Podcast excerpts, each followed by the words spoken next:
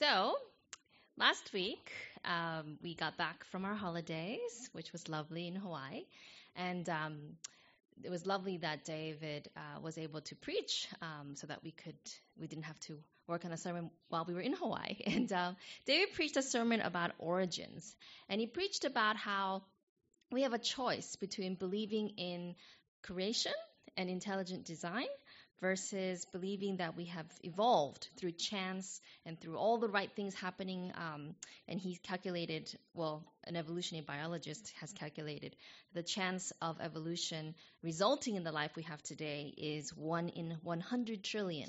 And so we have a choice between two beliefs. They both require faith. One to believe that God created, one to believe that we have evolved through chance.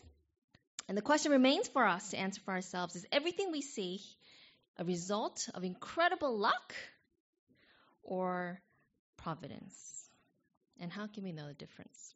And by the way, after, after last uh, week's service, Ketson um, puts all the sermons online uh, for the online um, v- viewers to be able to watch afterwards. And he said, Hey, last week was our 200th podcast and upload um, as a church. So 200 sermons are on the pod- podcast that you can listen to or on YouTube for you to watch. And so that was pretty special. Um, so today's the 201st. Um, but, you know, looking back at 200 weeks that we have been together as a church since we started, everything that we've been through, everything that has been gifted to us, was it all incredible luck, right? Like this free building that where we can worship? Incredible luck? Or divine guidance. And it's a choice that we have to make as we view the world every day. Blaise Pascal was a philosopher, a mathematician, and physicist, and he presented what's called the Pascal wager. You might have heard of it. He basically said, hey, we, there's no way to prove that God exists, right? There's no way to prove that God doesn't exist. So every human being is betting with their life whether or not God exists. He said, if you live as if God doesn't exist, but then he does, you're going to have infinite loss. But if you live as if God does exist, but he doesn't, you might have lost a little bit, you know, temporary pleasures, or, you know, you might have sacrificed a bit. But he says you have eternal gain if it turns out that he does exist. So he said, you know what? A rational person should live as though God does exist and seek to believe in him because there's infinite gains and very little loss if he doesn't exist. And that's called Pascal's wager. Australians love to wager. This is Melbourne Cup weekend, and lots of Australians this weekend are going to lose money. According to data collected um, by the Queensland Government Statistics Office, which is uh, apparently the most comprehensive snapshot of gambling in Australia, Australians wagered in 2016 over the four day Melbourne Cup uh, weekend $657 million. And then if you add all the various sporting bets and pokies and lottos and all that, in the 2016-2017 financial year, so in 365 days, Australians gambled away 209 billion dollars.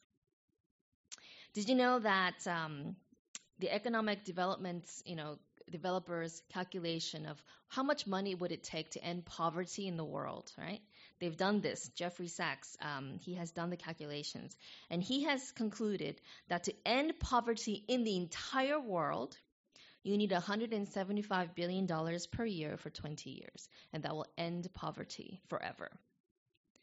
Australians spent well over that in one year in gambling. When averaged out across the entire adult population, in one year, Australians bet across the nation um, averaged out per person $11,000. That's how much they bet, making Australia the most gambling nation in the world. Did you know that? We are, um, according to the losses, especially, we have lost in 2017 the amount of money Australians lost in gambling was 40% higher than the next highest nation, which is Singapore. Okay, so we are by far the most gambling and the most loss of gambling, um, money lost due to gambling in the world. After Singapore, um, you have, for example, the U.S. We Australia gambles and loses twice as much as Americans and three times the level in the UK. It's pretty startling, isn't it? Australians, uh, someone once said that, you know, Australians look at Americans and say, oh, you guys are so blind about guns and gun control. But they say that's kind of like how gambling is for Australians. They're like, don't touch the gambling, you know? And there's a lot of politics with that. Um, but it's a real issue. So much money is lost. Can you imagine if an, every Australian had extra $11,000 per year to spend if gambling um, was controlled and, and, and, uh, and dealt with better? Today I want to present to you that there is a much better way to live. Instead of instead of you know wagering on things that, despite the best odds, are not going to guarantee you, right, the reward that you're looking for. That there's a better way to live in which you know that yes, there are odds stacked against you, but you can have a confidence, you can have a faith that things will turn out the way you expect. And it's better than Pascal's wager because I want to suggest to you that if you live your life not just as if God exists, but expecting God to show up, right?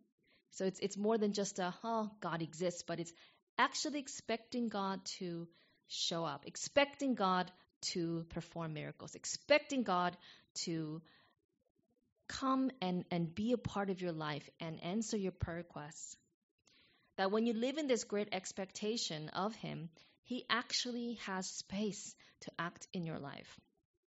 We often want God to prove Himself, then we'll believe, right? God, if you if you prove to me that you exist, if you prove to me that you love me, if you prove to me that you you know um, that you're actually acting in history, then I will give my life to you. But God does something very interesting. He says, "I want you to follow me, to believe me, to trust me, and do what I ask you to do, then you will see that I'm real. For example, this is what he says. This is Jesus speaking to the disciples. He says, Those who accept my commands and obey them are the ones who love me. And because they love me, my Father will love them.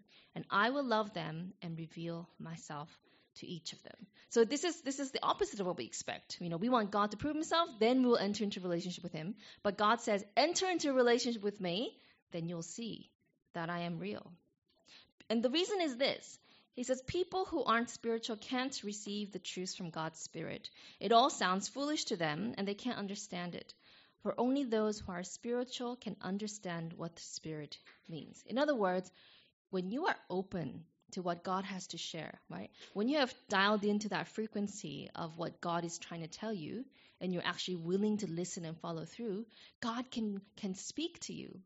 But if you're not willing to listen and and you already are coming with an attitude of skepticism, that even if God is speaking to you, you're not going to listen and you're not going to follow through. Only those who enter into faith, into a relationship with God, accepting His commands and following them, can understand God. You have to try it to believe it. You have to do it to know it. And the reason is this God has proven over and over again in history that He exists and that He cares and that He's powerful.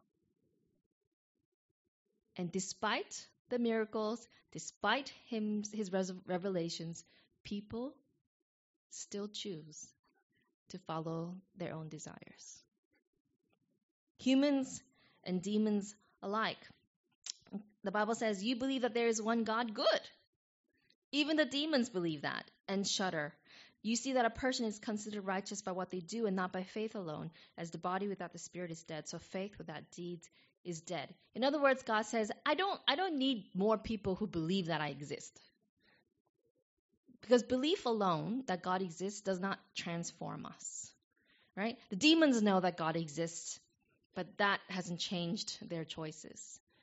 He says, What I need you to do is actually obey, actually follow through with what I'm sharing with you. Because only when you're living out the principles that God has will you realize oh, God's way is so much better than my way. God's way is so much better than the world's way. And it's only when you have that shift in thinking and where you come to trust in God, where you where you where you have proven for yourself and experienced for yourself that God is love, that God can recreate us, that we become more like him.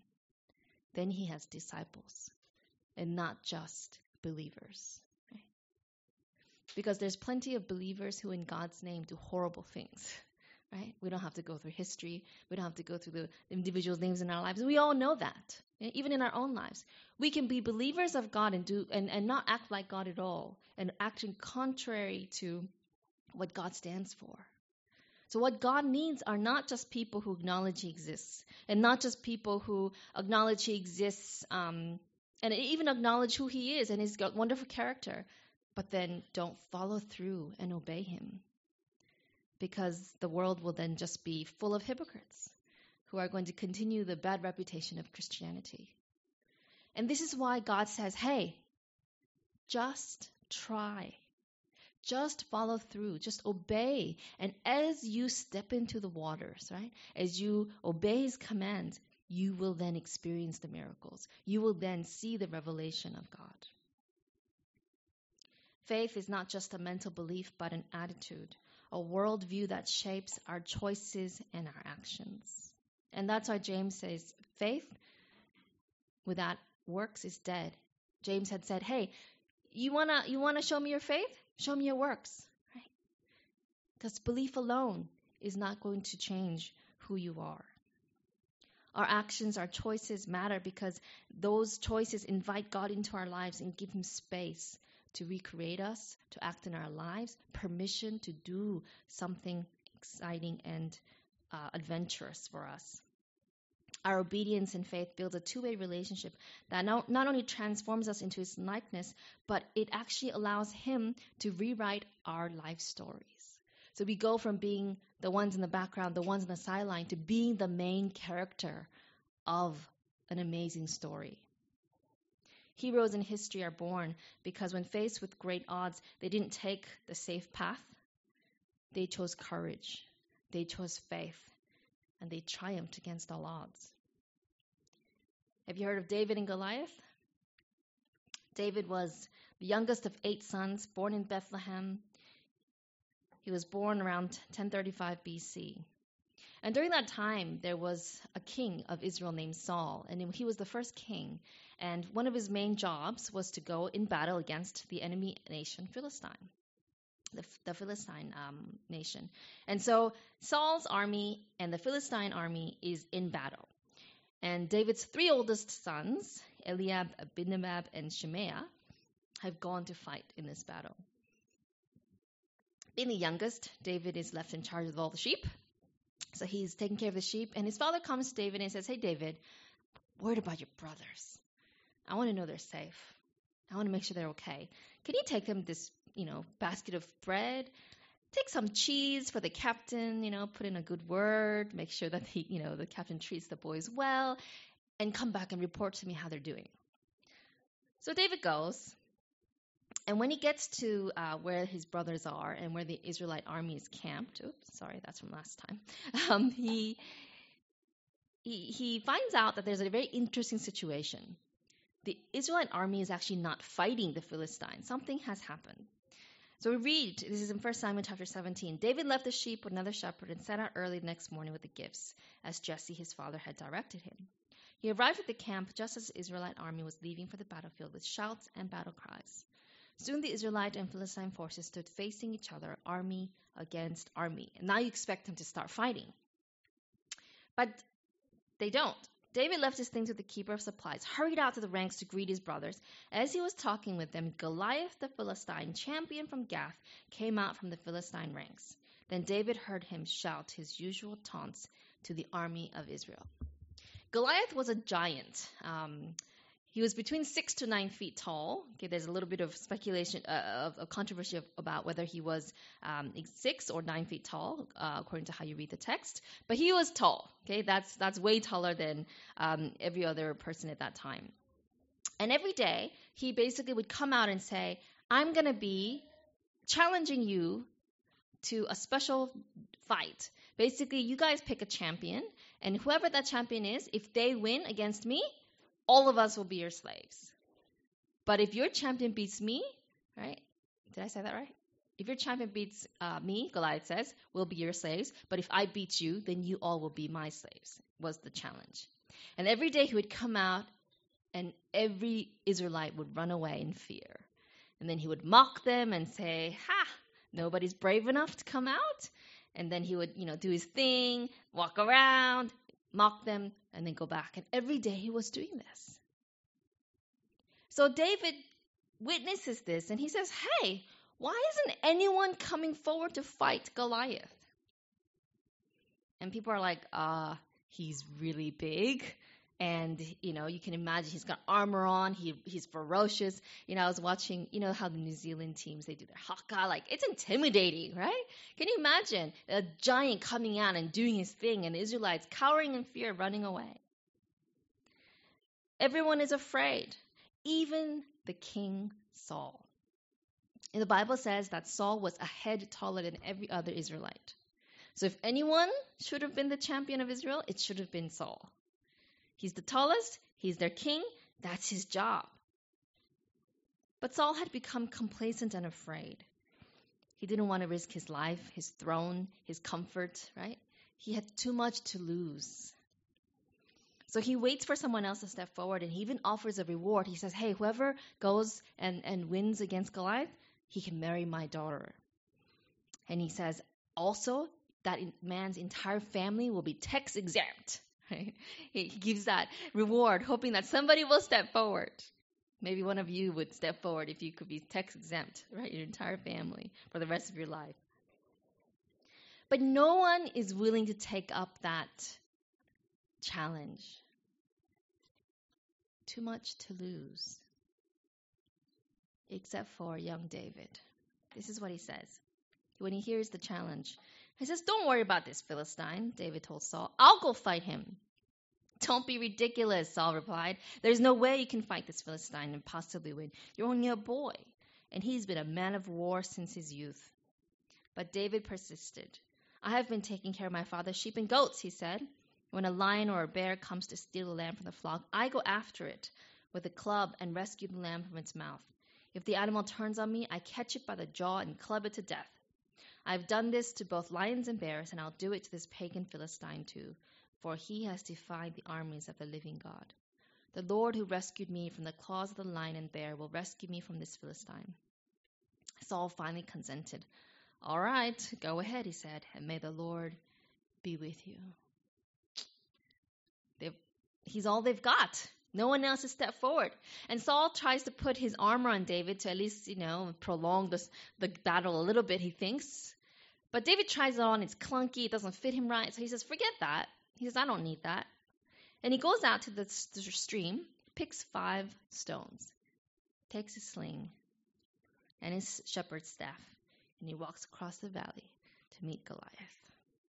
Here's Goliath's response Goliath walked out towards David with his shield bearer ahead of him. So Goliath not only has his armor, he's even got a shield bearer who carries his shield in front of him.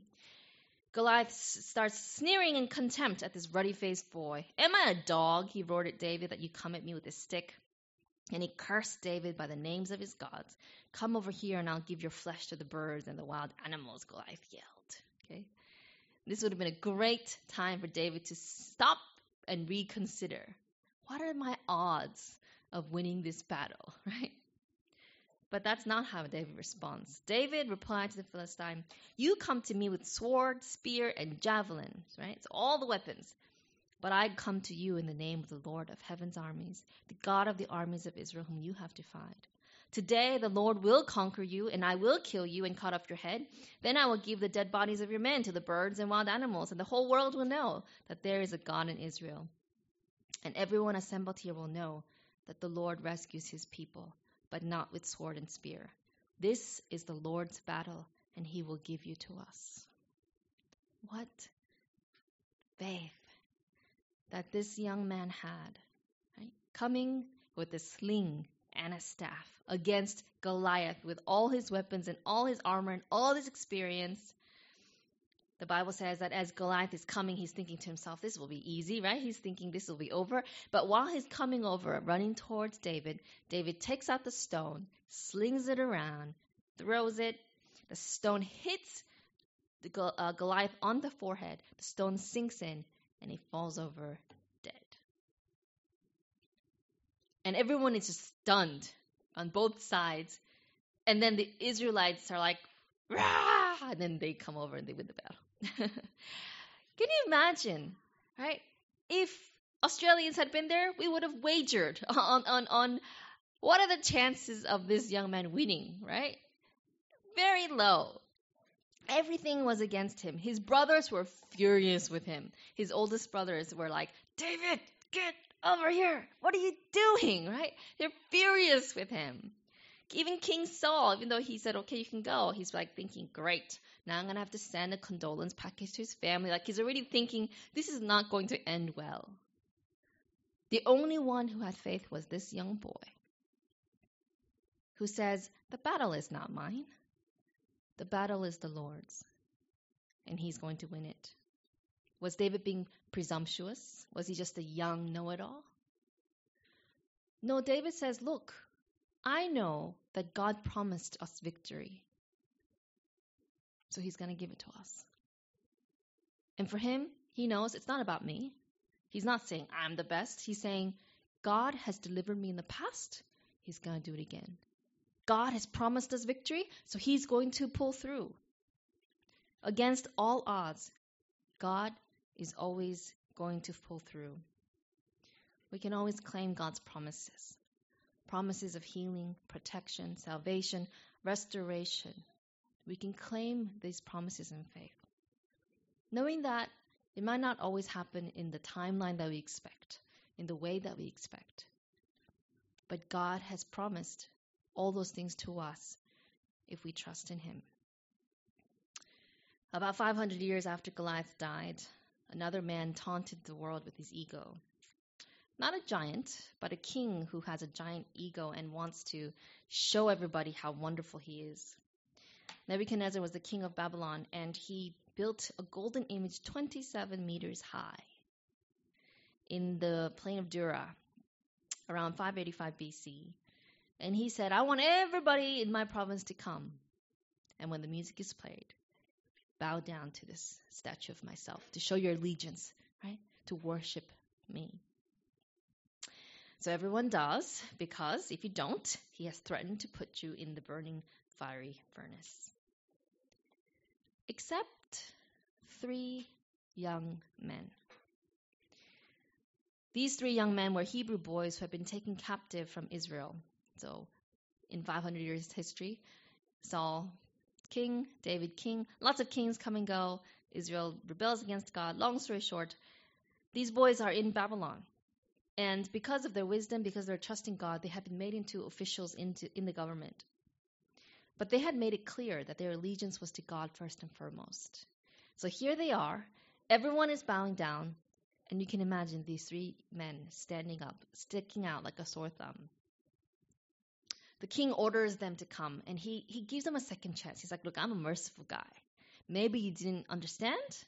Maybe you didn't hear the music. I'm giving you a second chance. When the music plays, bow down and worship the, the golden statue. He's saying, Worship me in my image. And the men don't. This is what they say Shadrach, Meshach, and Abednego replied, O Nebuchadnezzar, we do not need to defend ourselves before you. If we are thrown into the blazing furnace, the God whom we serve is able to save us. He will rescue us from your power, your majesty. But even if he doesn't, we want to make it clear to you, your majesty, that we will never serve your gods or worship the gold statue you have set up. This is the faith of these men. He know, they know that Nebuchadnezzar has this burning fiery furnace ready to go. It's blazing. There's no way they can fight against all the soldiers. They know that the odds are stacked against them, but they say with confidence, God is still able to deliver us. And not only that, even if he doesn't, right? They recognize maybe God has a bigger plan and they're not they're saying even if he doesn't deliver us, we are still going to be faithful. Because they know that even after death, there's going to be a resurrection. the king is so furious that he orders that the furnace be made seven times hotter, right? In other words, he's saying, you know what? The odds were against you this much. I'm going to make it impossible for you to be saved. And so then they get thrown in. And you would think at this point, story's over. God didn't save them. That's that. And you know what? The reality is, for a lot of us, that's all we get to see. We see so many faithful men and women who gave God their all, and bad things happen and they die. And we that's that's all the story we get to see and hear, and we think God didn't come through. But there's more to the story, and we get the privilege of glimpsing the rest of the story here. After they get thrown in, suddenly Nebuchadnezzar jumps up. In amazement, exclaims to his advisers, Didn't we tie up three men and throw them into the furnace? Yes, your majesty, we certainly did, they replied. Look, Nebuchadnezzar shouted, I see four men, unbound, walking around the fire unharmed, and the fourth looks like a god.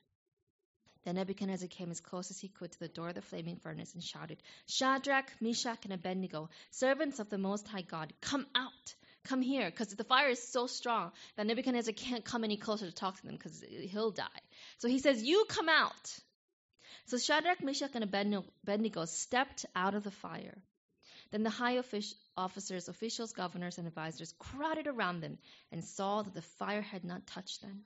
Not a hair on their heads were singed, and their clothing was not scorched. They didn't even smell of smoke. The only thing that burnt up in there were the ropes that had bound them. Because of their great faith in God, yes, they got thrown into the fire, but God showed up. There was a fourth person in there. God Himself was walking with with uh, these three young men. What did they talk about? Who knows? The Bible doesn't say. But can you imagine the experience that they had, being able to see God, being able to walk with God in that fire, knowing that He showed up? And it was Nebuchadnezzar who called them out of that fire. The very one who had put them in in the end ends up confessing, Your God is the only God that can rescue like this. And Nebuchadnezzar himself comes to believe in God through this experience. Sometimes we don't get to have that resurrection experience until the second coming of Jesus. But this story is there to remind us that even when he doesn't deliver us immediately, that he will deliver us for eternity. And this fire here, uh, this story is here to remind us that we go through the fires of trials in life. We go through really difficult times. Life is not easy here on earth. But the promise of God is that through that fire, God walks with us. He shows up and He is there to encourage us and to make sure that the fire, even though it's difficult, that we can come out of it with only the bonds that, that held us burnt up and being able to walk freely in faith and peace that ultimately God is in control. Perhaps you have Goliaths in your life today, obstacles that cause fear and anxiety that seem to be blocking you from your future. Perhaps you have Nebuchadnezzars in your life today, people who threaten or trouble you. I want to encourage you that God can take you from a place where it seems like everything against you, right? The odds are stacked against you, but God can deliver like no one can. If you are willing to try and follow God and actually do what He asks you to do, you're going to experience that God shows up. There's a verse that I really like in Psalms. It says, Taste and see that the Lord is good. Oh, the joys of those who take refuge in him. Fear the Lord, you his godly people, for those who fear him will have all they need. Even strong lions, young lions sometimes go hungry, but those who trust in the Lord will lack no good He says, taste and see. You know, my boys, they hate trying new things. You know, I'll make something and I, I, I think it tastes pretty good. I put it in front of them, they look at it and they go, yuck, right? They're like, nope. And I tell them, no, it's actually really good. You've never had this before. Try it. They're like, nope, they've already made up their minds. It's not going to be good. They're not going to like it. So I have to bribe, wheedle, threaten, you know, to, to, to get them to at least try it. Sometimes I have to even have to sing that song. Um, you know how I told you I make up songs, but there's a song from Daniel Tiger that, um, thanks to Emma, that I, I got to learn. And it's like, it says, um, it's good to try new food because it might taste good, right? And there's a whole thing. And so I sing it, I do everything to get them to just try it, right? So it, it kind of makes it, you know, eventually, like, it makes it to their mouth. But they don't want to, like, open their mouth and chew, so they just kind of, like, bleh, like, smear it onto, onto their lips, like, barely touch it. And, like, nope, don't like it. And I'm like, no, you haven't tried it, right?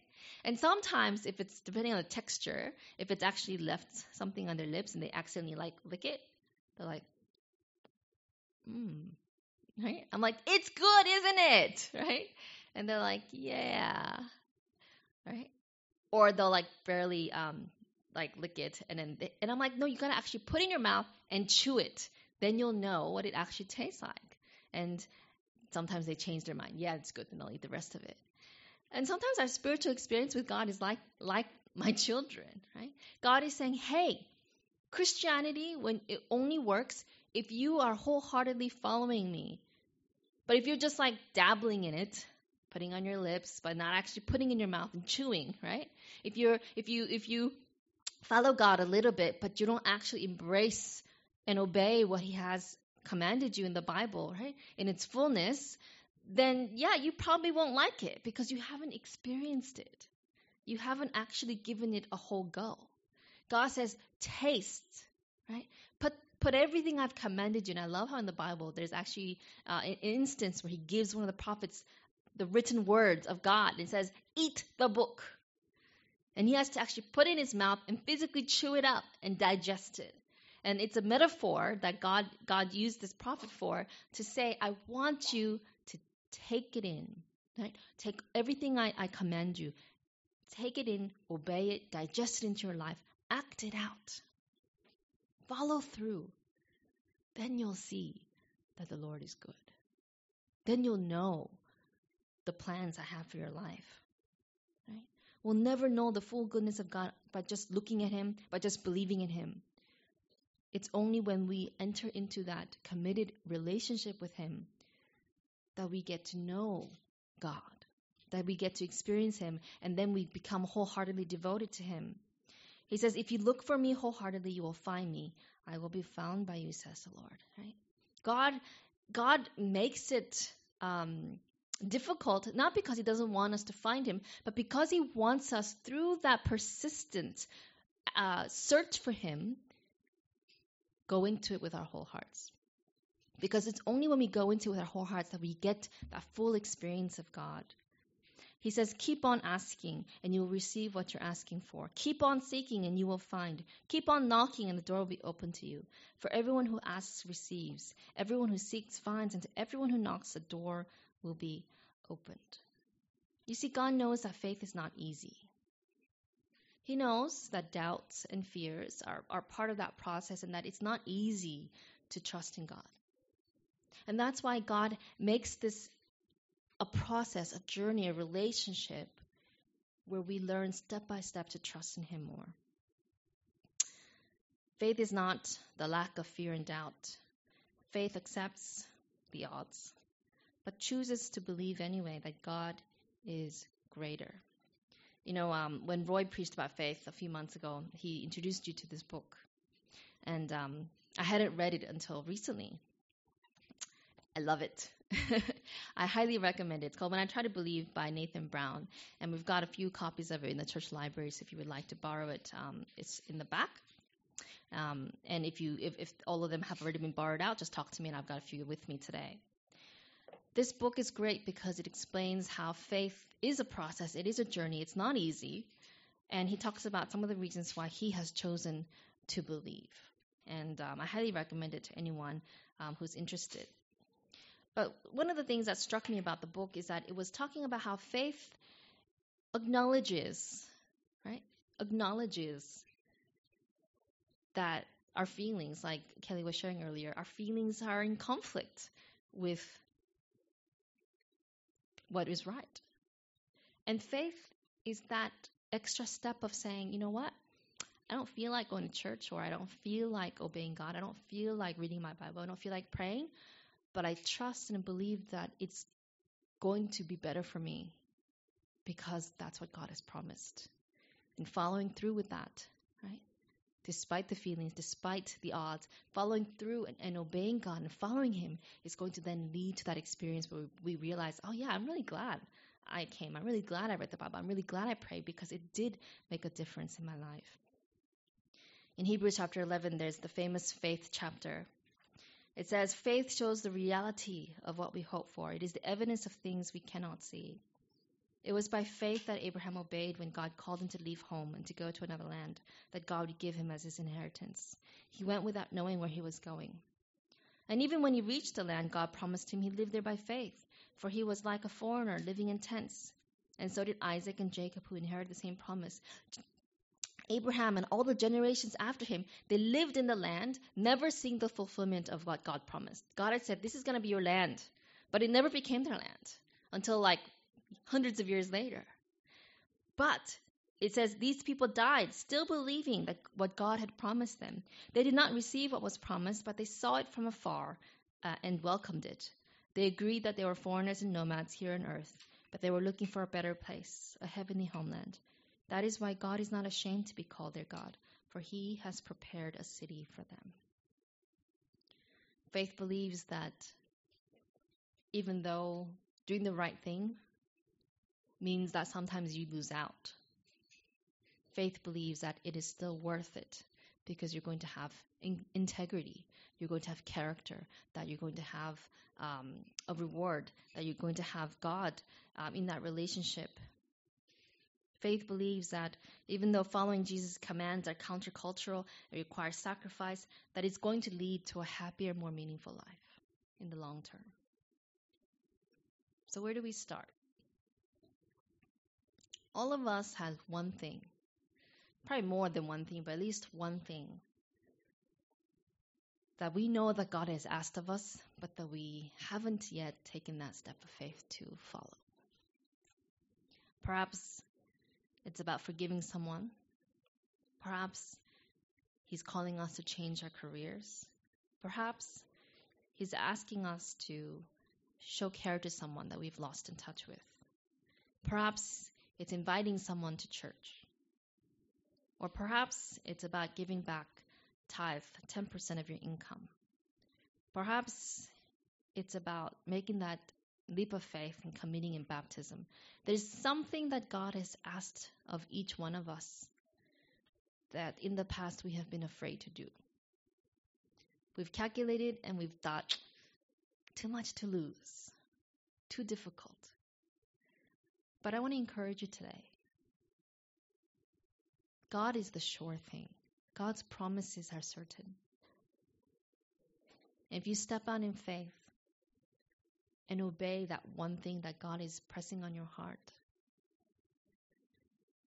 it's going to result in the end in a such a way that you will have no regrets. I was reading this week um, an article that someone wrote. She's a palliative care nurse. So she has seen hundreds of people die, right? She cares for them until the end. And she wrote this article about kind of the, the, the regrets and the, and the kind of the things that pe- as people as they die, they say. And one of the top things on, the, on their list is, I wish I had done things differently to make better choices to be happier. Right? And one of the choices they say is, I wish I had worked less. People spend so much of their lives just working. They said, I wish I had spent more time with my loved ones. I wish I had told them that I loved them. I wish I had followed my dreams instead of doing what others expected of me. These were some of the things that they said. There's something that God is calling each one of us to do. And it's difficult, it's challenging. It's hard because maybe it's something that others you know, we're afraid of what others might say if we do that. We're afraid of what might happen, right, to our financial security or to our to our life goals, right, if we do that. But I want to challenge and encourage you that the God of David, the God of Shadrach, Meshach, and Abednego, He's the one who can deliver. He's the one who can take your life and give you that true, meaningful purpose. And at the end of your lives, you will not have any regrets if you go all in on God. There's nothing that is more important in your life to choose today than making that choice to follow God wholeheartedly. And I pray that as you reflect and pray during the song of reflection, um, that you will make that decision today to say, God, that thing that I've been scared to give you, that thing that I've been afraid to follow in, follow through on, I'm going to trust you today. And I'm going to follow and obey. And I pray that as a result of that decision you make today, that you will experience God showing up in your life in a more tangible, powerful way than you've ever had before. And that you'll be able to experience God and taste and see his goodness. Please join me in prayer. Dear Heavenly Father, help us to take that step of faith and to go all in on you.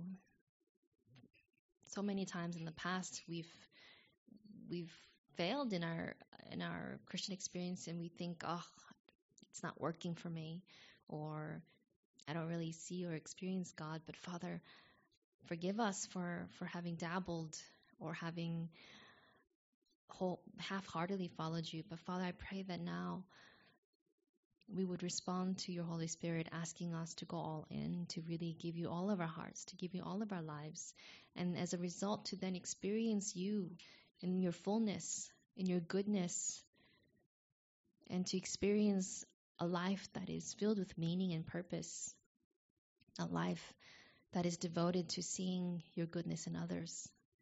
And Father, I pray that as a result of, of our, our step in faith, we, we would experience a transformation and a recreation of our hearts and our lives, and that others would see that change, and and they would finally be able to ask, "Hey, what is it that you have? Tell me about your God." And Father, it is my prayer that our church, even though we're small, even though we have odds stacked against us, that we can be an agent of change in this city that Father, you can do amazing things through us, and we believe that, and we ask that you would use us. That's my prayer in Jesus' name. Amen.